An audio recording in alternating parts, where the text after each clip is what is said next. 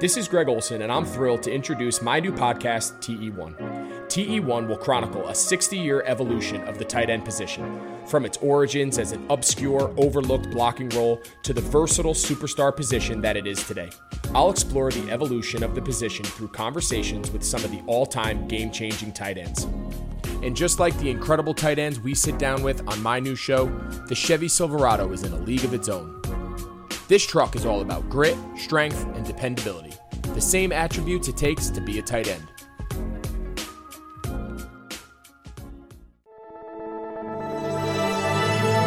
Blue Wire. Osweiler in trouble. Osweiler brought down. Khalil Mack. Oh, here comes Bosa. With or without a helmet, J.J. Watt will always put his fingerprints on a game. Steps up and he's going to be hit from the side and he's going down. That's a sack. Darius Leonard, the maniac.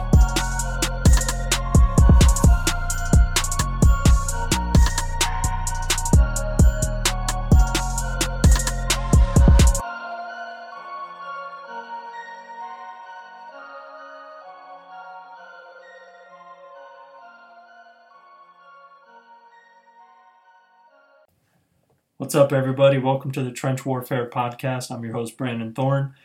And this week we have football finally coming back. I mean, it feels like it's been the longest off season ever for, for obvious reasons with what everybody has been going through. But man, I feel like it's much needed, you know, to have the NFL back for us. And I'm just so excited to finally be able to watch some new film. Uh, I mean, I've been I've been watching film on the 2019 season pretty much every day except the weekends now for you know since week one last year. I mean i haven't really stopped.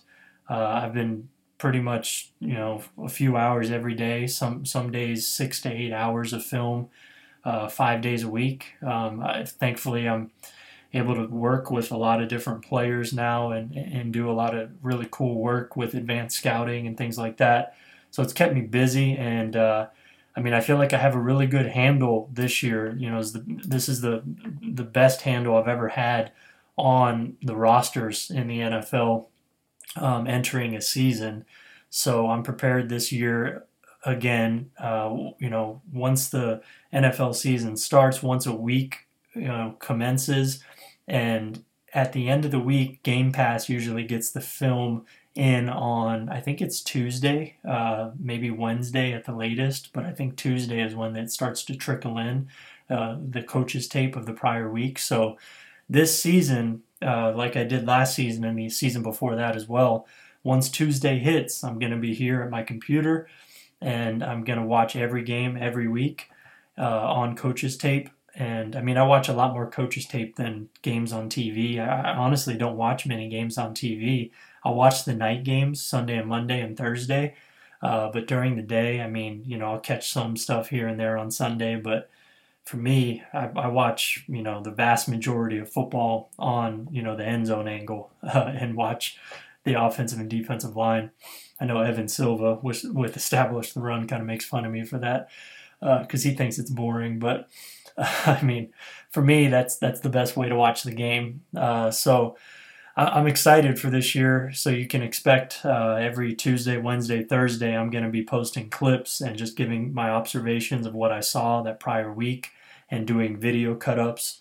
And then my mismatch article is going to be coming out every week this season on establishtherun.com, where I'm going to be identifying the biggest mismatches where the defensive line has the advantage over the offensive line.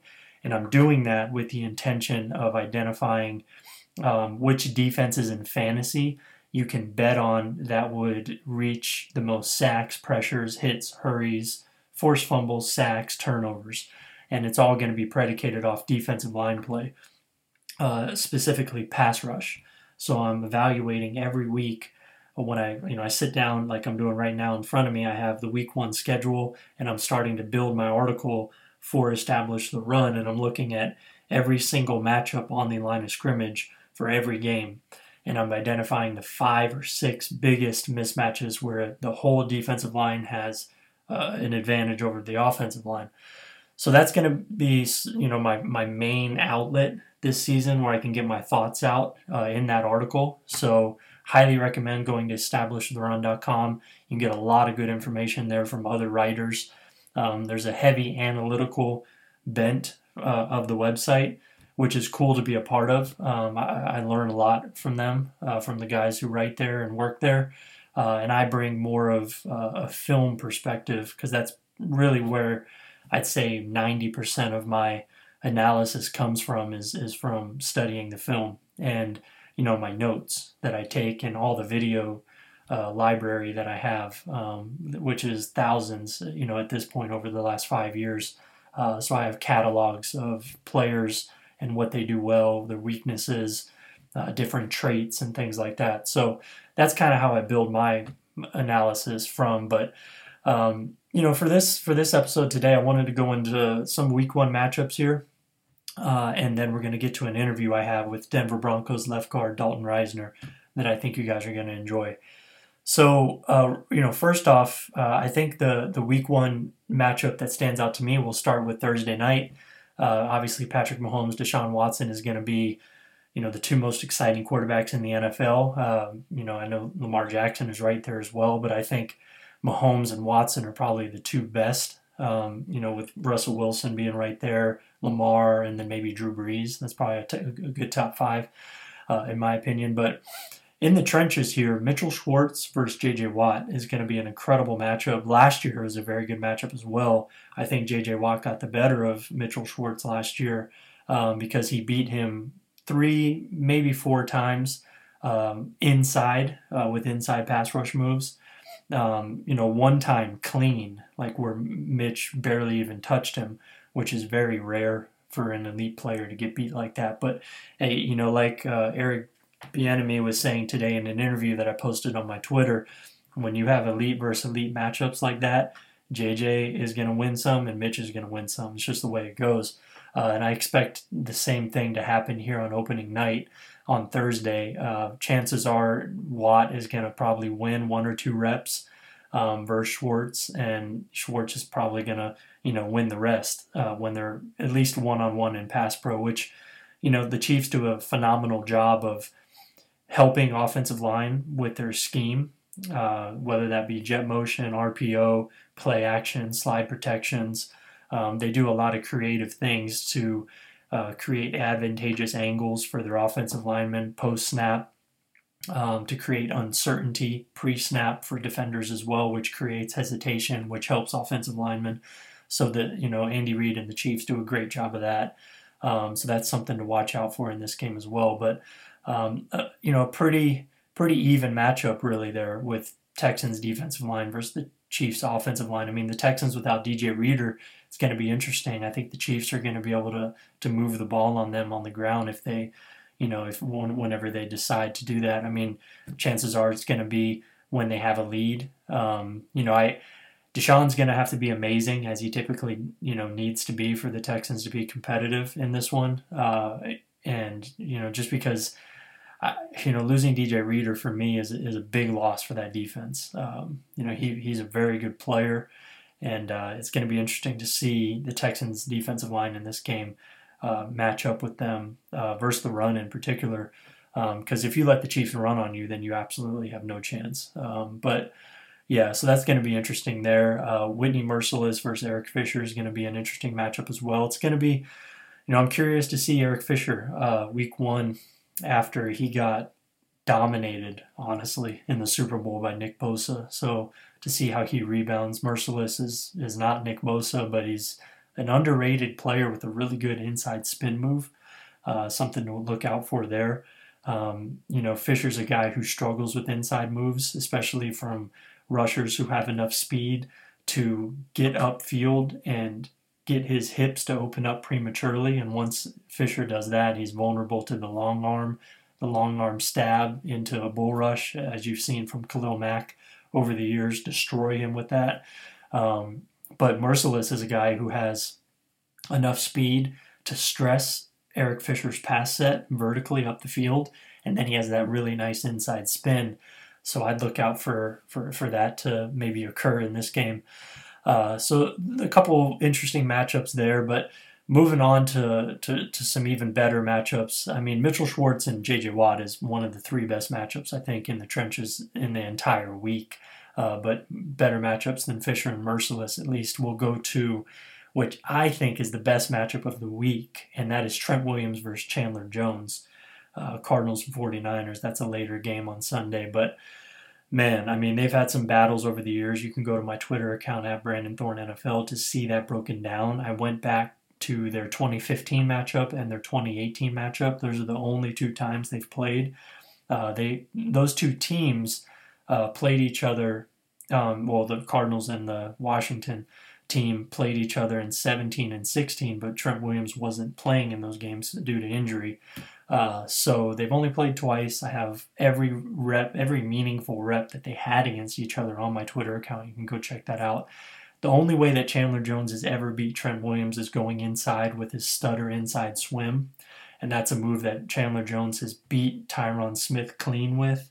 He's also beat a guy, I believe he's beat Andrew Whitworth with that, but I need to double check on that one. But definitely has beaten Tyron Smith and Trent Williams inside clean with that stutter inside swim move he has, which is filthy.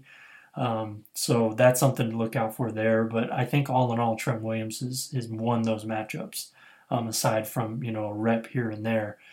So Trent Williams is a year, uh, you know, coming off a year off of football, and Chandler Jones is better than he was when they played in 18. I think. Um, not by much, because Chandler Jones has been an elite player for several years now. It's just he's finally now getting the recognition. Uh, but it's going to be interesting now. I think it's going to be a little bit more even than it was in the past. And I expect Chandler to, to, to, to win a couple more reps probably this week, um, especially with Trent, you know, first week back. But that's going to be a great matchup. So, um, and, and 1B to that 1A is really it's Zack Martin and Aaron Donald. I mean, you know, we were focusing on the edges uh, in those prior two conversations, but man, it doesn't get better than Zack Martin and Aaron Donald. Those are literally the two best. That's the best offensive lineman at any position playing football, and the best defensive lineman at any position playing football. That's really all that needs to be said. I mean, those that's going to be an incredible matchup. So I'll, you could be sure that uh, you know, come Tuesday, Wednesday, after all these games are over, all those highlights will be on my Twitter account of those matchups in particular, and then I'll probably have some other random ones that catch my eye. Um, but yeah, I don't, want to you know go too far into this because I can you know talk about matchups all night long here. I want to get to this interview that I have with uh, Dalton Risner. I think you're going to appreciate it and enjoy it. He had some good insight to provide. We talked about his rookie season and how impressive that was.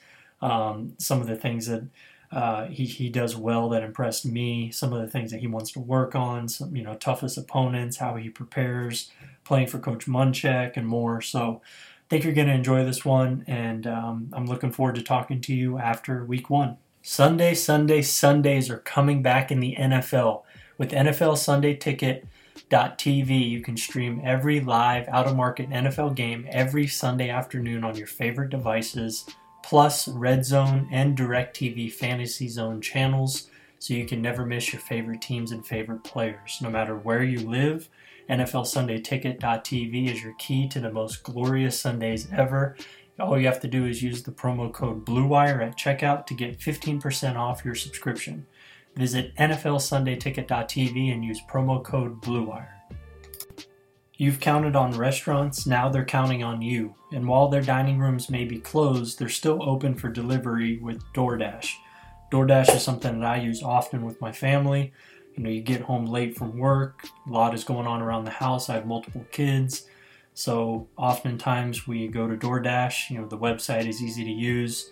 Uh, so it's something that we really appreciate having, and the service is uh, really timely as well. And there's a lot of good options in our area.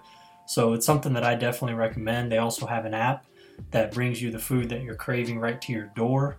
Uh, ordering is easy, like I said. You can open the app, choose what you want, and your food can be left safely outside of your door with the new contactless delivery drop off setting that is in that app. So you could choose from restaurants like Chipotle, Wendy's, Cheesecake Factory, and a lot of other good options. So a lot of local restaurants are on there as well. Just open the DoorDash app, select your favorite local spot, and the food will be on the way. And right now, our listeners can get $5 off and zero delivery fees on their first order of $15 or more when you download the DoorDash, DoorDash app and enter code BLUEWIRE. That's $5 off your, your order and zero delivery fees when you download the Door app, DoorDash app in the App Store and enter the code BLUEWIRE. Don't forget that's code BLUEWIRE for $5 off your first order with DoorDash. All right, everybody, I'm here with Denver Broncos left guard Dalton Risner. Uh, really excited to talk to him. Dalton, thank you so much for doing this. How are you doing tonight? I'm doing great, sir. I'm doing great. Thank you for having me. Absolutely, man. And you know, I wanted to have you on because I just finished up uh, watching your tape from your rookie season, and man, I was just so impressed with uh, a lot of what you did. I, you know, I liked you coming out of Kansas uh, State University, um, and just your career there was really impressive, and I think it translated really well. Obviously, you know, you as an offensive lineman and as being a young guy, I'm sure there's a lot of things that you want to improve, but from my perspective, uh, I thought you you did a lot of the little things really well um, how, how do you feel about your rookie year and then this season that you got coming up in year two? Uh, you know, I really appreciate that, man. That goes a long way. And, you know, I'm the type of person that when I look back on my film, I shake my head. You know, I feel like I have a lot to be better at. I feel like I have a lot of room to improve and a lot of areas that I want to showcase my skills better. So, you know, I'm happy with how rookie year went. You know, I think I did a good job, but I didn't do a great job. So my goals for year two are to clean up the technique and get better at the things that I know I can get better at, and really showcase who I think Dalton Risner can be. And um, the team comes first, but you know, to be a better team, I got to be a better individual. So that's kind of some of my main goals. Yeah, so just to, to break down your game a little bit more, because the people who listen to this podcast like the the nuanced offensive line talk. So for me, watching you on tape, when I say you know quote unquote little things, some of the things that I mean that you typically don't see from rookies or many young guys is one of the things for me was how active you are in pass protection, how you're always looking for work and correctly identifying the most dangerous man. Um, you know, whether it be stunts or you know late loopers and you know blitz concepts and things like that. I thought you were your, your mental processing in that regard was was really impressive for a rookie. Do you think that comes predominantly from you preparing on you know, in your, your during the week on film study, or you know, what do you attribute your success in that area of your game to? Uh, you know, I really appreciate that. You know, I think that I'm a competitor, Brandon. I know that I'm a competitor, and you know, if I'm not blocking somebody, I want to try to catch some work somewhere. So, yeah. you know, it doesn't really matter, you know, where I'm at uh, on the field. I'm just trying to get some work. I'm trying to get some work anywhere I can. I think that's a lot to do with being a competitor. And guys that you know don't want to compete, they're usually not doing that. But whenever you're a competitor, you're looking to find work, trying to help your other offensive linemen, and a lot of film goes with that too, Brandon. Uh, you know, you got to watch film and see what guys' tendencies are, and and say, hey, you know, I know that this twist is coming, so as soon as I pass that three tech off to my tackle, I got to make sure I have eyes back inside because I know that D end's looping on the other side, and I got to help clean that up. So a lot of different things go into it. I really appreciate you you noticing that, man, and I think that's just a competitor in me wanting to find some work and find someone to block every single play. Yeah, and there's another aspect of pass protection too that stood out to me. Just your ability to maintain levels with the guys next to you. Is that something that just comes naturally from like a spatial awareness thing of just feeling guys? Because um, I thought that was another thing that you did really well. Is just you didn't really ever let you know any major creases open up for rushers, and you were you did a really nice job. And I think that that helps the center and the left tackle. And you know, part of you playing so well, I think, was you know a, a, big help for you know Garrett Bolles at left tackle playing better as well. So just that little thing that I think that you did well is that just more of like kind of a feel thing. Uh, you know, I really appreciate that as well, man. Uh, you know, I'd say that that comes from getting used to the guys that you play next to, mm-hmm. making sure that you know how to play next to them and what they do and what you do, get practice work together, understand each other. Um, a lot of that has to do with being a savvy football player. You know, as a professional football offensive lineman, you have to be able to understand, hey, you know, I need to be able to take a slide to the left, knowing that Garrett, my left tackle, number 72, cuts a little bit deep. So I got to be able to realize, hey, whenever I kick out to the left, I got to make sure I'm setting deep too, because if I don't, you know, I'm, we're going to be on different levels if there's a twist. Or, you know, this year with Lloyd Cushenberry, I got to know some of his tendencies. So it comes with getting to know the guys that you play next to, man. And a lot of that, you know, comes with having football savvy, football IQ, being able to understand what the guys next to you do and what you need to do to help them out. So speaking of Lloyd Cushenberry from LSU, I, I, thought on tape when I watched him, I thought he his football savvy, his football intelligence was really high. I think he handled a lot of the protection calls and things at LSU, from what I understand, and they had a lot of five man protections there um, as well. I think more than any other team in the country. So a lot of you know a lot was put on them as an offensive line group. And, you know, with the offseason that obviously you guys are going through now being unique, not a lot of time to get to know each other, do you think that helps you guys a lot? And and also to piggyback on that, did you watch any tape of him at LSU to kind of get a familiarity there? Has it all been just, you know, side by side in practice? Yeah, you know, I watched film on Lloyd from LSU. I've seen him do some really good things. I've I've kind of been in tune with Lloyd ever since we drafted him. And, you know, whenever we got to go to work – in camp, that's what I was looking forward to. You know, we did Zoom meetings, we did all that. But for offensive line, you got to work together. You got to put the pads on. You got to work together when it's physical, when it's hot, whenever it's the middle of camp. Really see what people are about. And Lloyd continued to work hard and did an extremely good job. He's smart, he's intelligent, responsible. Um, I know he's going to give his best every single play. So, you know, it, I think a lot of becoming teammates with somebody and understanding what they do. You know, you watch their past film, but the most important thing to do is build camaraderie with them, make them your friend, uh, get to work in the film room, get to work off the field, hang out, have them over to the house. And that's just things that are extremely important for an offensive line. I think that we really started to build that, and uh, we're starting to really get rolling as an O line uh, from the work we put in camp. And you coming in last year as a rookie, you know, you're probably aware, but I mean, you came into a situation where you got to play for one of the best coaches to ever do it for offensive line, Mike Munchak, uh, Hall of Fame player as well at the position. Um, so, I mean, what do you think, or what was like the biggest, or you know, maybe a couple takeaways from his coaching style, or maybe something specific, if you can talk about it, that he coaches that has kind of made you a better player, or like what are your impressions of him you know for you as a player that's made you better I believe that he just slows down the game. Coach Munchak, like you said, has a gold jacket. He's done this before. He understands what it takes to be a great football player in this league, and he teaches that. He says, you know, if you follow this technique that I teach, you're going to be a successful player. You don't do your own thing. And ever since I've got here, I've just really bought into what Coach Mike Munchak is teaching us eh, to the exact T of the technique because you know, he says you won't get beaten. He's right. He knows exactly what he's doing. So uh, Coach Munchak does a heck of a job. He just slows the game down. He's done it before. He understands the ins and outs of the games. He understands the you know how rough it can get sometimes out there on the field, and how sometimes the game plan is thrown out the window, and you have to just kind of go with it. And uh, it's just awesome to play for a coach that's done it and you know done it at a high level. Yeah, and one thing that just came to me that I th- think might be interesting to talk about is you as a puller, which is one of the areas of your game that I think is the, the best, is your ability to to get out of your stance, get moving, you know, laterally down the line of scrimmage, and if need be, climb to the second, third levels. Uh, you know, and Munchak, something that he instilled in Pittsburgh was, you know, a heavy use of a pulling guard. David DeCastro is one of the best pullers in the league at the position, uh, right guard at least. But you know, he I mean they he was featured in the running game.